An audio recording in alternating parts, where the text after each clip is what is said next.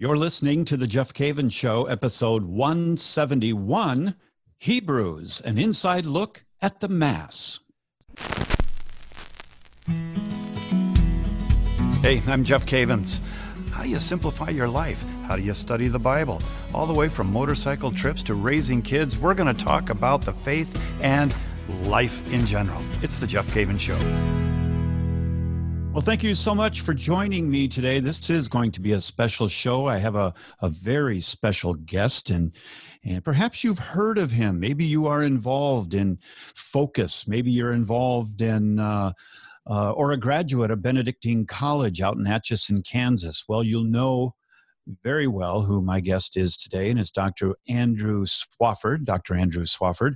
But before we get to that, I want to ask you a question. Is there is there a book in the Bible, uh, Old Testament or New Testament, that you really struggle with?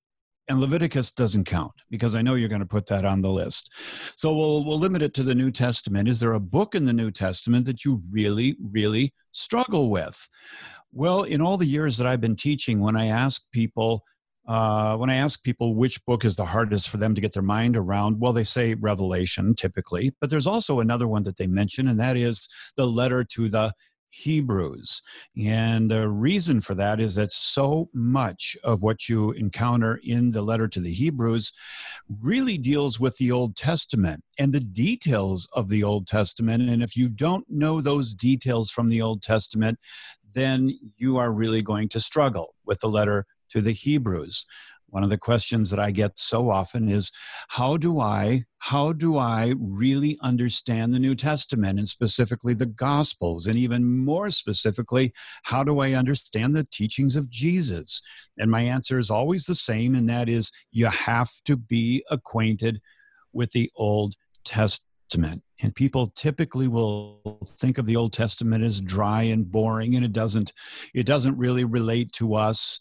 It's of no consequence and it just simply isn't true. It was all written for us and we find that in jesus christ there is the culmination to this amazing story that begins in the old testament.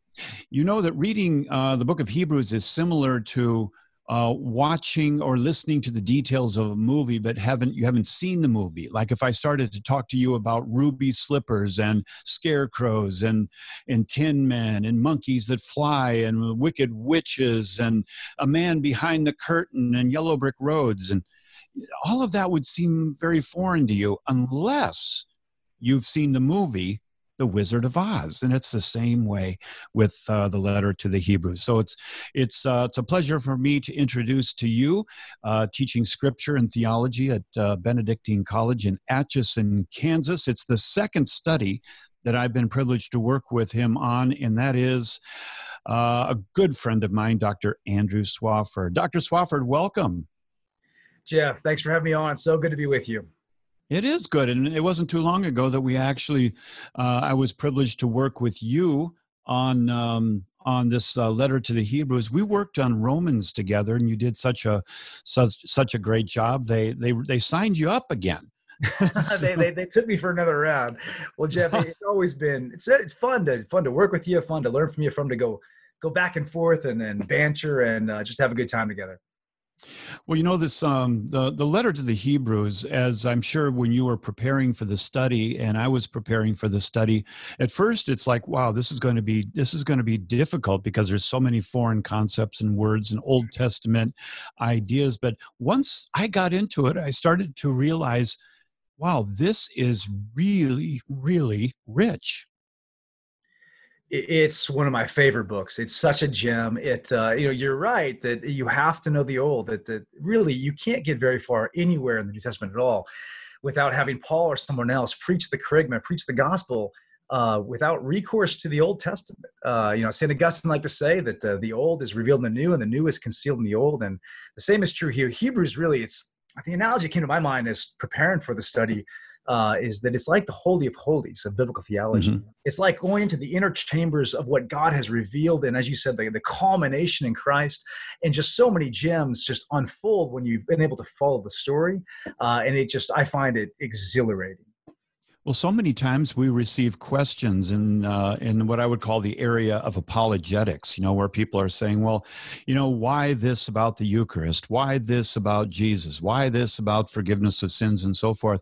And I found in studying Hebrews that there were so many apologetic answers. Apologetics, for those of you that uh, are not familiar, is simply a defending of the faith. It's an explaining of the faith and and there really is a, a lot of answers to basic questions that that that people have you know uh, about the priesthood about uh, forgiveness about uh, the blood of jesus and sacrifice and and so forth. So as we look if we look at the the the letter to the hebrews one of the major themes that comes out that we we definitely need to know something of the old testament is this whole idea of of the priesthood and and that really is centered to the teaching that you that you give in, the letter to the hebrews. And so give us a little background on the priesthood in the old testament and how how jesus really is uh can we say uh taking the priesthood and biggie sizing it it's a supersized version. That you know I, I, think the key to all of this the key to following the thought of the new testament writers of the author of hebrews is, is seeing as you said the story of Jesus, the new covenant on the heels of the old and in fulfillment of the old. Uh, you know, you've got that line from Jesus in Matthew 23 9, you know, call no man father. Well, what are we doing running around calling our priest father? Right? Well, there's a, there's a long backstory here. And, and of course, Jesus doesn't mean that in a literalistic way. He's talking about don't uh, simply uh, reach out for honorific titles and the like. Um, but you can go back really to Adam in the garden, uh, but certainly the patriarchs, uh, Abraham, Isaac, go back to Noah. They build altars, they offer sacrifice, they give the blessing, they do all these priestly things. And so it's really important to rec- recognize that there's there's multiple layers of priesthood in the Old Testament. It's not just the Levites. They become the priestly tribe after the golden calf and because of the golden calf. But before that, before that, you have what's called the patriarchal priesthood, which is really a spiritual fatherhood. Uh, you have a vestige of this in Judges 17 and 18 when um, you you have this man named Micah says to a younger man, a younger Levite, says, "Be to me a quote father and a priest." Uh, so you really have the sense of priesthood as spiritual fatherhood. And when Jesus calls the twelve apostles, what's that calling to mind? The twelve tribes of Israel. These are like twelve new patriarchs. He's restoring and elevating the patriarchal priesthood, and that patriarchal priesthood is embodied quintessentially in Melchizedek. And so mm. Hebrews, especially chapter seven, is all about Jesus is a priest, not according to the order of Levi, but the order of Melchizedek. And he restores and elevates in a heavenly key uh, what those ancient patriarchs had of old. Uh, and this is why priests are rightly called father, because they are our supernatural fathers in Christ. And Jesus is the one priest, and he continues to exercise his priesthood through our ordained priests. Now, as you look at the as you look at the Old Testament uh, priests, the priests came out of the whole Mount Sinai experience. You know, prior to uh, prior to the golden calf incident in Exodus 32, you had kind of a, a pastoral priesthood, where, where the, the leader of the home acted as a as a priest. But but then everything changed and there are certain times in the bible when we look through salvation history as we teach in the great adventure i might add where everything changes. And when they were at mount sinai for one year uh, everything changed and and a lot of people don't catch that that at mount sinai you have a new priesthood you have the introduction of the law and you have the introduction of the tabernacle. And that tabernacle and the priesthood are two principal topics that Jesus is going to fulfill here and and that also carries on into our own Catholic churches in terms of the priesthood and in terms of the the tabernacle and the holy in the holy of holies. Well when when they created that that tabernacle it says that uh, Moses created it after a pattern. So this isn't something that's just made up in Exodus 32 um, and as a result of the, the covenant in Exodus 24, then the broken covenant, this is something that transcends their, their uh, Sinai experience, doesn't it? Absolutely, and you're you're mentioning that that word tavnith. Make it this. So Moses goes up Mount Sinai. He receives the instructions for the tabernacle, and in the top of Sinai, this is God's presence. This is sort of a prototype of heaven itself. And Moses told, make the tabernacle according to this heavenly pattern. And so the tabernacle becomes kind of a a uh, continuation of the Sinai theophany with his people. Uh, the tabernacle and then later the temple becomes kind of a prototype, um, a foreshadowing of the heavenly worship, the heavenly liturgy that's going on in heaven. And that whole Sinai experience, as you say, it just it's it's it's dramatic in so many different ways. Um, one on a kind of a positive level, you have this uh, the sacrifice that seals the covenant in Exodus 24 verses 3 through 8, and you have Moses saying, "Behold, the blood." Of the covenant, words that our Lord Jesus picks up explicitly at the Last Supper. And then right after that passage in Exodus 24 8, if you go three verses later, Exodus 24 11, you have this communion meal on the top of Mount Sinai in the presence of God. And all of this really gives rise to deep Jewish expectation that in the Messianic age, there'll be a Messianic banquet, a communion meal in the very presence of God.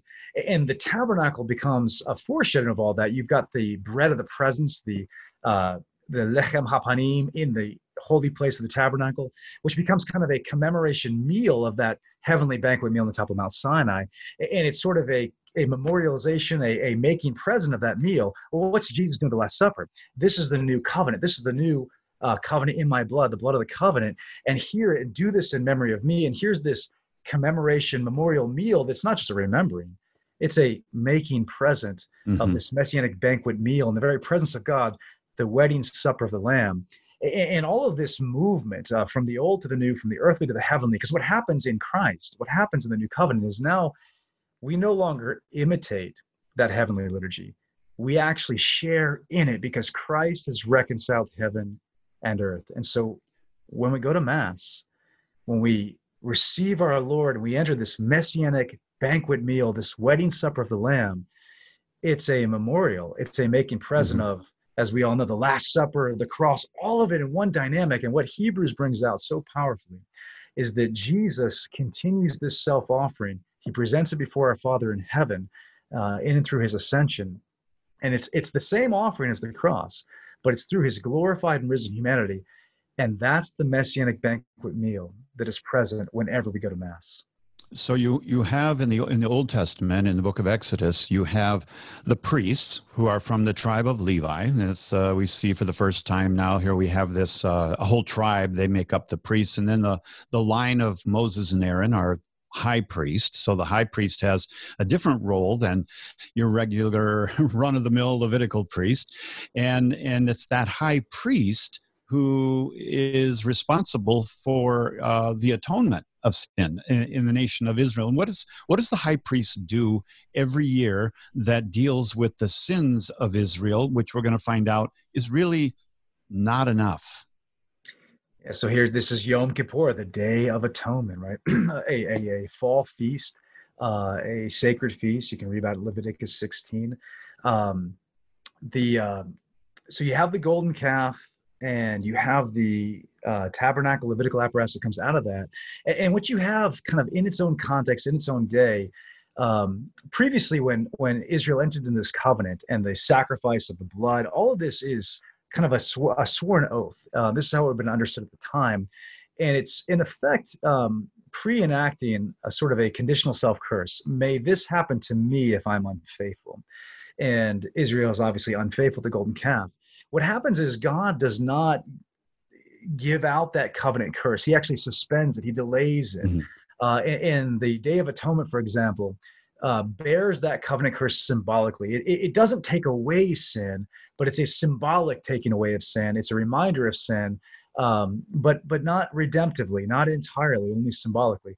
Uh, in Israel's story, we have to keep in mind always, it always is an embodiment of humanity's story. So it's not just the golden, as right, the rabbis right. used to say, what, what the forbidden fruit was to Adam in the garden, Adam and Eve in the garden, the golden calf is to Israel. So it's not just about Israel, it's not just about the golden calf, but they are really an embodiment of humanity's. It's all of us. God, absolutely. And so, but that, what that sets up though is this expectation that one day, one day a new high priest will come along who can bear this curse, this kind of alienation from God, but do so redemptively and reconcile us with God, reconcile heaven and earth once again. Uh, and that's really how Jesus um, fulfills what the high priests of old were symbolizing and typologically mm-hmm. foreshadowing. And so it tells us in the letter to the Hebrews that Jesus is going to do what the high priest in the Old Testament does. He's going to go behind the curtain and that tabernacle was made up of a holy area which was a, a kind of an oblong square. And uh, and then you have the holy of holies which was a perfect cube and the high priest went into the holy of holies and it was so it was so special so holy that they even had to tie on uh, a type of bell onto the legs of the high priest you know on his garments in case he uh, in case he died in there they'd pull him out you know and and it's this going behind the veil that jesus does for us. And and what's what's different than the old testament is that is that the the great high priest jesus is also the sacrifice. Right. I mean in, in a real deep sense sacrifice is a ritualized self-offering even in the old testament but in Jesus, you've got the perfect union of both priest and victim, of the one offering and what is offered. You, you mentioned the uh, the veil, the curtain in the Holy of Holies. Now, just think about how relevant this is for us. I mean, in the holy place, you've got the menorah, um, you've got the the veil through which one would enter the Holy of Holies. I mean, has anybody ever seen a golden box in our churches, like in the sanctuary, with a veil over that golden box? This rings is a bell.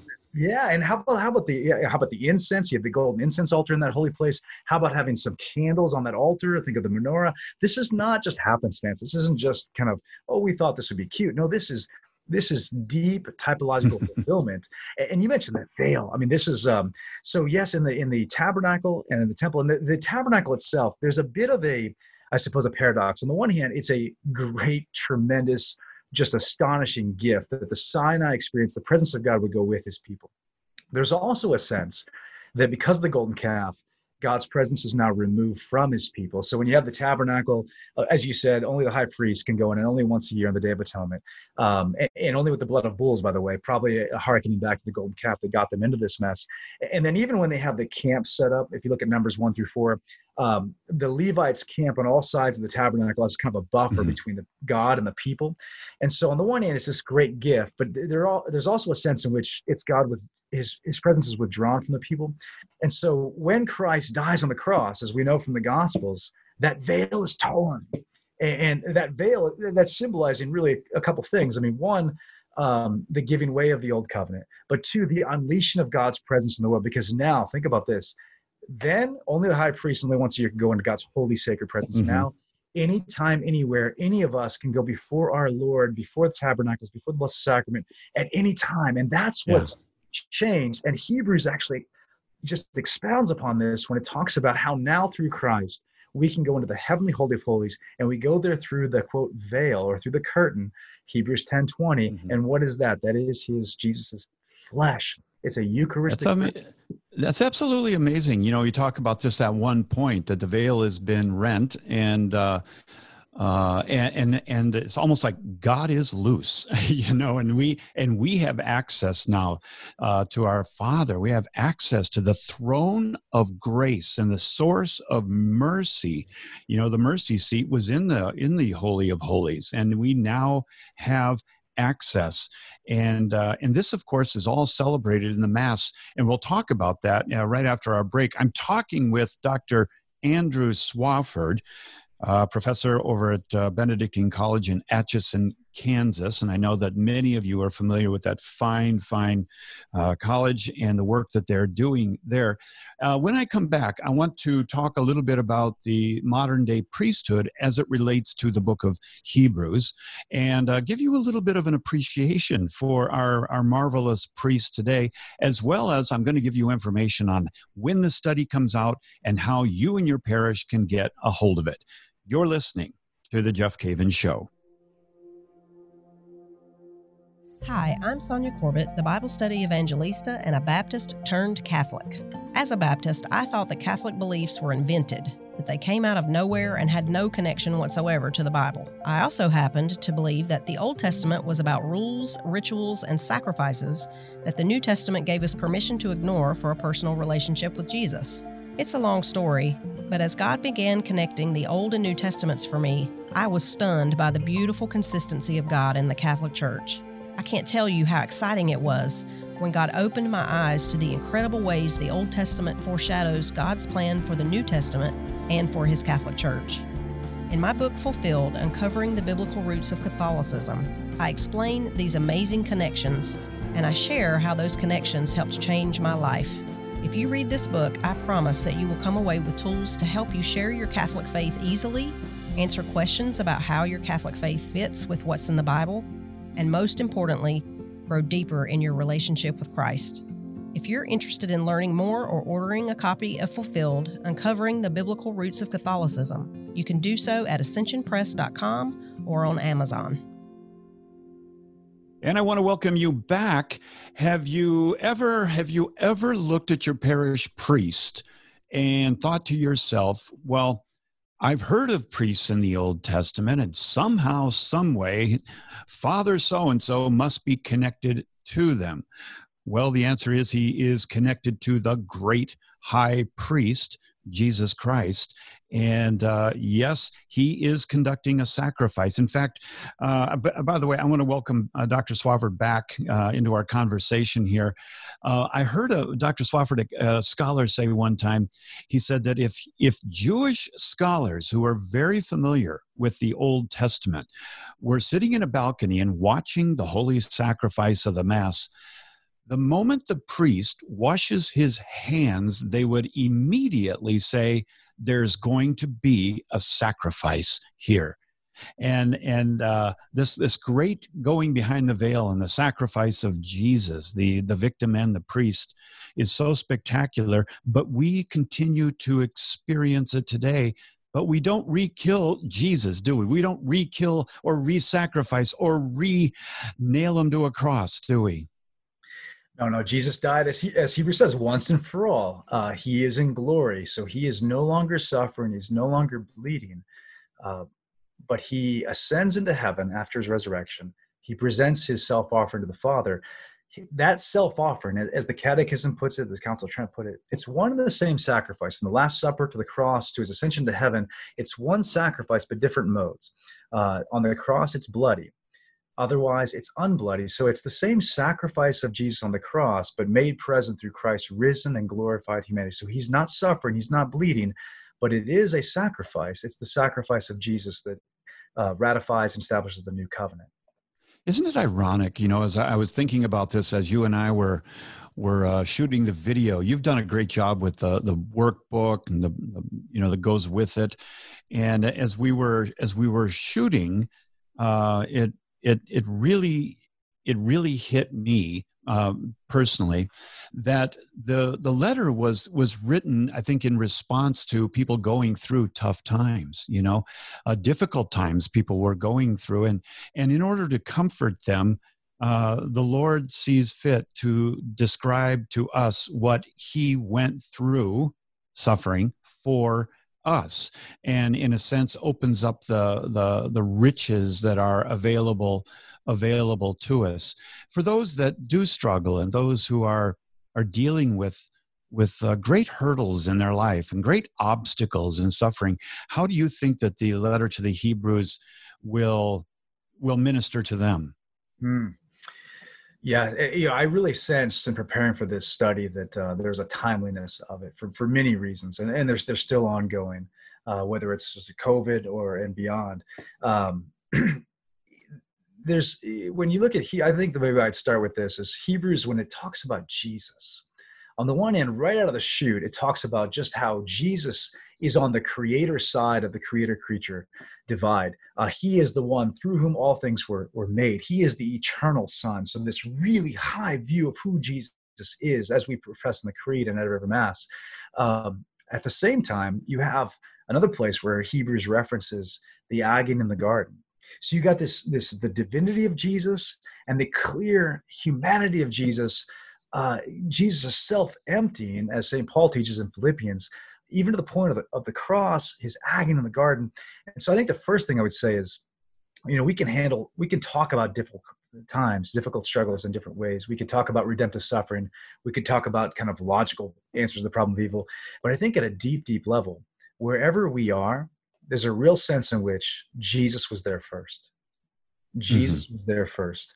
And I think Hebrews really emphasizes that. And, and, and Hebrews, as you said, is, is written to um, a context of persecution, of suffering.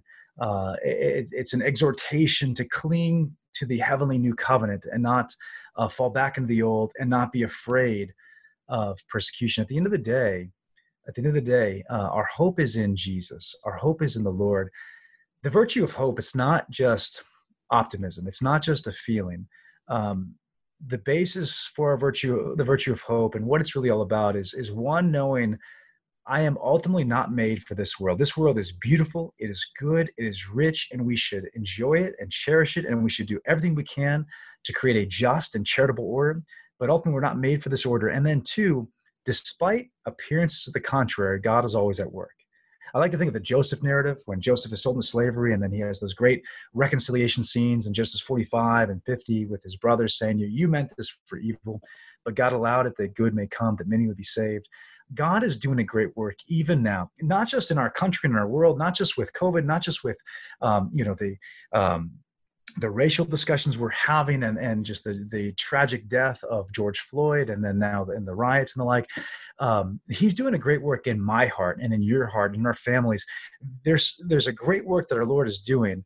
And on the one hand, we don't play a moral calculus game and kind of say, well, it was worth it for this and that reason. No, no, no. But we just trust. We trust that our Lord is at work, and that's the virtue of hope. And I think Hebrews really, it, it's all Christocentric. Wherever we are now, Jesus was there first, and Jesus is with us now because he lives. He is risen. I, I love that when you say Jesus was there first, because uh, as you cover in the actual study in chapter 12, talks about uh, the fact that. Uh, that we need to look to Jesus, who is the pioneer and the perfecter of our faith. He's the beginning, He is the one who perfects our faith.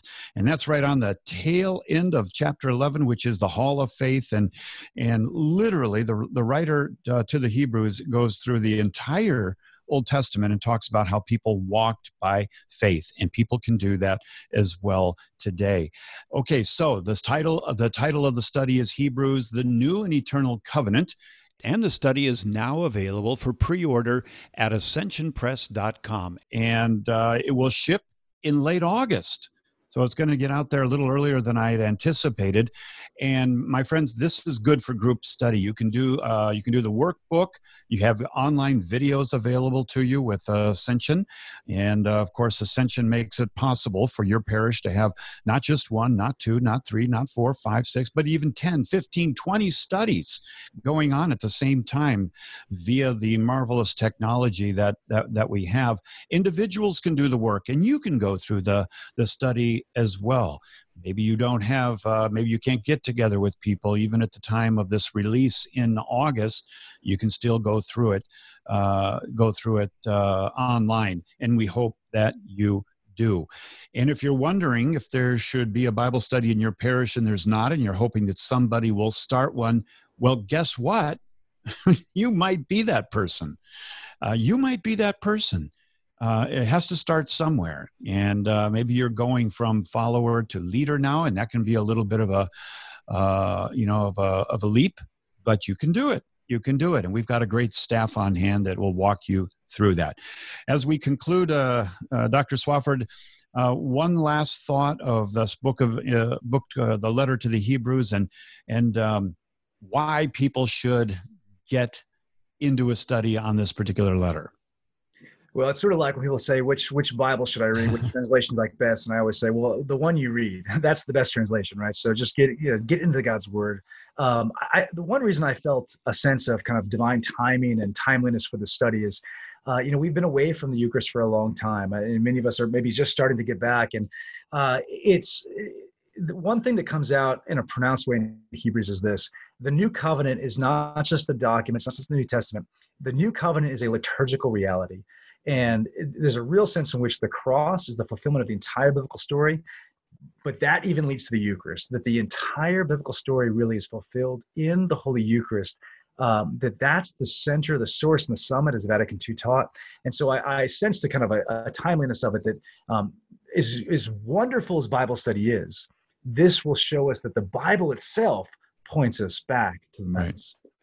Well, Dr. Swafford, thanks again for uh, for joining me on the show today, and we're going to have you back certainly in the future, and I hope we get to do some more studies in in the future.